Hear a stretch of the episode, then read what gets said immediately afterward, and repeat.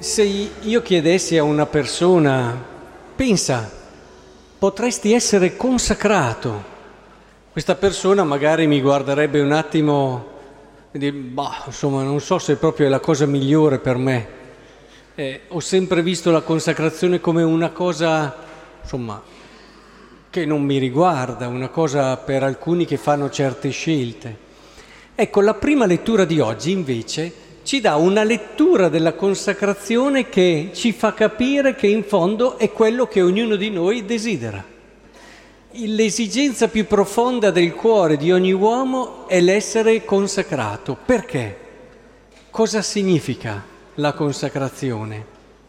Dice, il Signore si è legato a voi, il Signore vi ha scelti, non perché siete più numeroso di tutti gli altri popoli, siete infatti il più piccolo di tutti i popoli, ma perché il Signore vi ama e perché ha voluto mantenere il giuramento fatto ai vostri padri.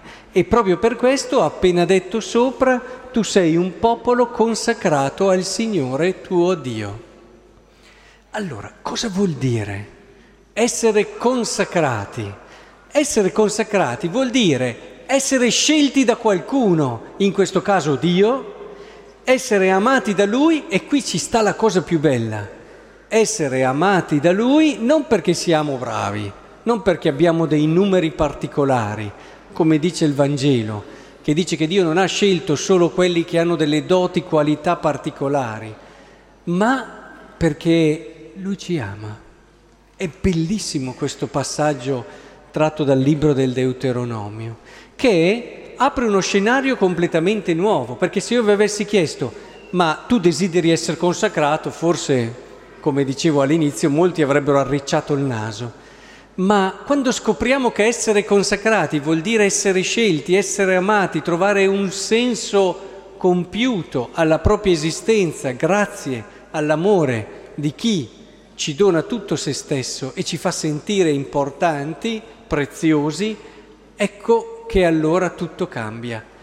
Pensate, una chiesa piena come quella di oggi, piena soprattutto di ragazzi, piena dei loro genitori, una Chiesa che è gravida dell'amore di Dio è una Chiesa di consacrati. Posso dirlo, se davvero comprendiamo questo, ognuno di noi ha nel suo cuore questo desiderio. E sapete quando è, ragazzi, che abbiamo ricevuto la prima consacrazione della nostra vita?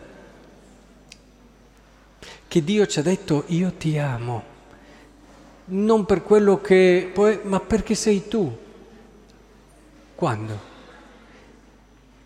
Quando siamo nati ancora no, appena dopo per molti, dimmi, con il battesimo, bravissimo. Non ci sono più i punti da dare purtroppo, perché ormai c'è già la squadra vincitrice del Grest, però hai fatto una risposta corretta. Grazie al battesimo Dio ha fatto quello che ha fatto con questo popolo, cioè ti ha scelto, ti ha legato a sé e ti ama perché ha voluto mantenere il suo giuramento e ti ama e ti amerà sempre, anche quando magari tu ti scontrerai con la tua fragilità, la tua povertà, tu sai che Dio ti ama e se solo ti volgi indietro è pronto a riaccoglierti.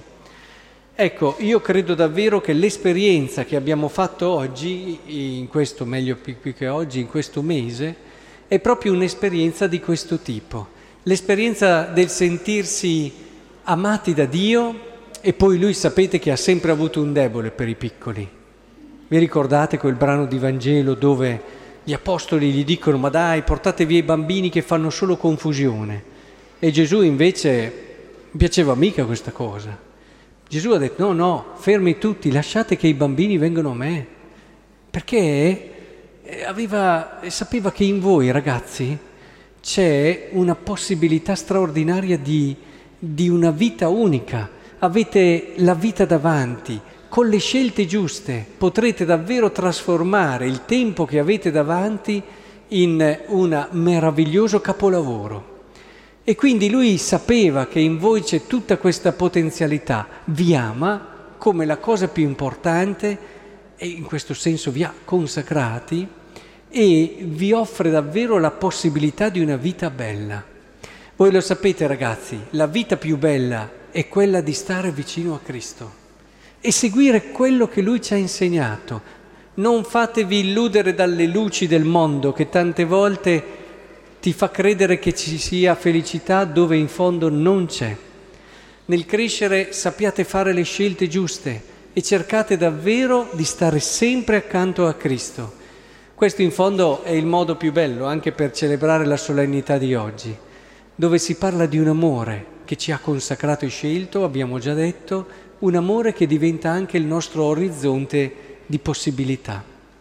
Questo allora vi auguro alla fine di questo Grest, ragazzi, perché davvero sia un'estate feconda, pronti a ripartire anche il prossimo anno eh, con eh, il catechismo e poi arriveremo anche al Grest 5.0, che chissà cosa ci ha preparato e che cosa ha in riserva. È meglio tenere viva l'attesa, alcune idee ce le ho già ma non ve le dico adesso, così le terremo vive per il prossimo anno.